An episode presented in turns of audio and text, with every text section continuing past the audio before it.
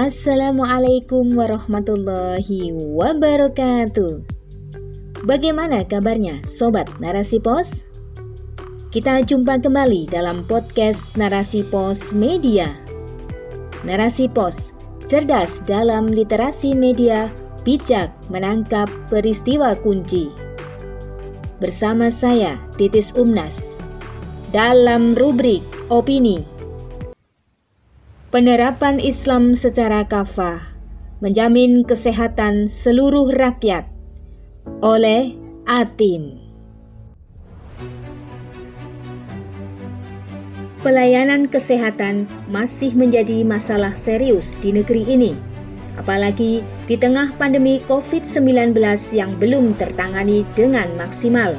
Padahal berbagai upaya sudah dilakukan guna menekan laju penularannya maka terasa ada angin segar ketika mendengar pernyataan dari Wakil Presiden Ma'ruf Amin yang mengatakan bahwa Indonesia membutuhkan sebuah sistem pelayanan kesehatan yang sesuai dengan akidah Islam. Sistem ini diharapkan bisa membantu penyembuhan dan pemeliharaan kesehatan. Hal itu disampaikan oleh Wakil Presiden dalam Muktamar 5 Majelis Upaya Kesehatan Seluruh Indonesia Mukisi secara daring dari Jakarta, Sabtu 21 Agustus 2021, antaranews.com. Wakil Presiden juga meminta adanya peningkatan pelayanan kesehatan syariah dengan menambah pengadaan rumah sakit bersertifikat syariah apalagi dengan melihat mayoritas penduduk negeri ini yang beragama Islam. Namun, yang menjadi pertanyaan adalah, mungkinkah hal itu bisa direalisasikan ketika sistem penyangganya belum sesuai dengan akidah Islam? Maka perlu untuk melihat fakta yang ada dan keterkaitannya dengan sistem kesehatan tersebut. Fakta yang harus dicermati adalah sistem kesehatan negeri ini semua mengetahui bahwa pelayanan kesehatan berada di dalam naungan Badan Penyelenggara Jaminan Sosial BPJS. Dalam Undang-Undang Nomor 40 Tahun 2004 tentang Sistem Jaminan Sosial Nasional SJSN dan Undang-Undang Nomor 24 Tahun 2011 tentang BPJS. Disebutkan pembiayaan Jaminan Kesehatan Nasional JKN berasal dari iuran rakyat yang mengikuti prinsip asuransi sosial yang sifatnya wajib. Al-Wa'i nomor 181 tahun 15 1 sampai 30 September 2015. Dengan melihat prinsip yang ada di dalam BPJS sudah jelas bahwa pelayanan kesehatan ini tidak sesuai dengan akidah Islam. Di situ ada prinsip asuransi yang dilarang dalam Islam, Negara juga lepas tangan dari tanggung jawabnya dalam mengurusi rakyatnya. Rakyat dibebani iuran yang seharusnya menjadi kewajiban negara. Akibat dari sistem yang diterapkan oleh negara Kondisi tersebut terjadi akibat dari sistem yang sedang diterapkan oleh negeri ini. Sistem ini adalah sistem rusak buatan manusia. Sistem ini hanya mengedepankan keuntungan dunia semata sistem yang berlandaskan asas manfaat untuk mengeruk keuntungan sebanyak-banyaknya. Dalam sistem ini, kesehatan bukanlah milik individu. Kesehatan adalah milik orang-orang yang memiliki uang. Negara dalam sistem ini tidak bisa menjamin kesehatan rakyatnya.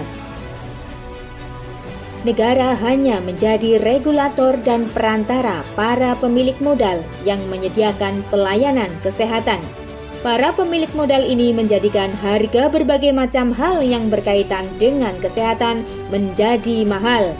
Obat-obatan, ongkos berobat ke dokter, serta alat-alat kesehatan menjadi barang mewah yang sukar dijangkau oleh rakyat. Dari sini, para pemilik modal akan mendapat keuntungan yang berlipat. Sistem tersebut tidak lain adalah sistem kapitalisme sistem yang rusak dan membawa kepada kesengsaraan dan penderitaan terus-menerus. Para penganut sistem ini tidak peduli dengan kondisi rakyat. Hati nuraninya telah tertutup oleh hawa nafsu dan kenikmatan dunia. Kondisi berbeda akan didapatkan di dalam Islam. Dengan seperangkat aturan yang sempurna akan memberikan yang terbaik bagi manusia. Sebab Islam berasal dari Sang Maha Pencipta sekaligus Maha Pengatur, yaitu Allah Subhanahu wa Ta'ala. Allah Subhanahu wa Ta'ala sudah memberikan panduan yang seharusnya dijadikan pegangan hidup manusia. Panduan tersebut adalah Al-Quran dan As-Sunnah.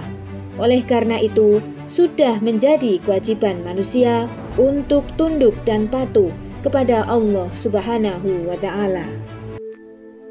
Jaminan kesehatan dalam Islam dalam Islam, negara akan menjamin seluruh kebutuhan rakyat termasuk di dalamnya adalah pelayanan kesehatan. Sebab Islam memandang bahwa kesehatan adalah kebutuhan mendasar untuk rakyat setelah pendidikan dan keamanan.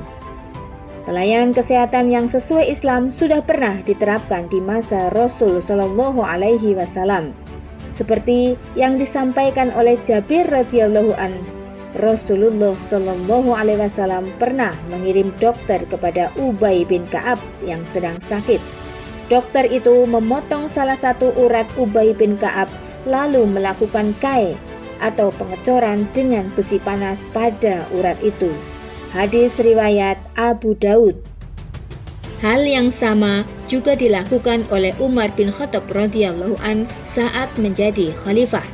Diceritakan oleh Zaid bin Aslam bahwa kakeknya pernah berkata, Aku pernah sakit parah pada masa Khalifah Umar bin Khattab. Lalu Khalifah Umar memanggilkan dokter untukku. Kemudian dokter itu menyuruh aku diet ketat, memantang makanan yang membahayakan, hingga aku harus menghisap biji kurma karena saking ketatnya diet itu. Hadis riwayat Al-Hakim Al-Mustadrak 4 nomor 7464.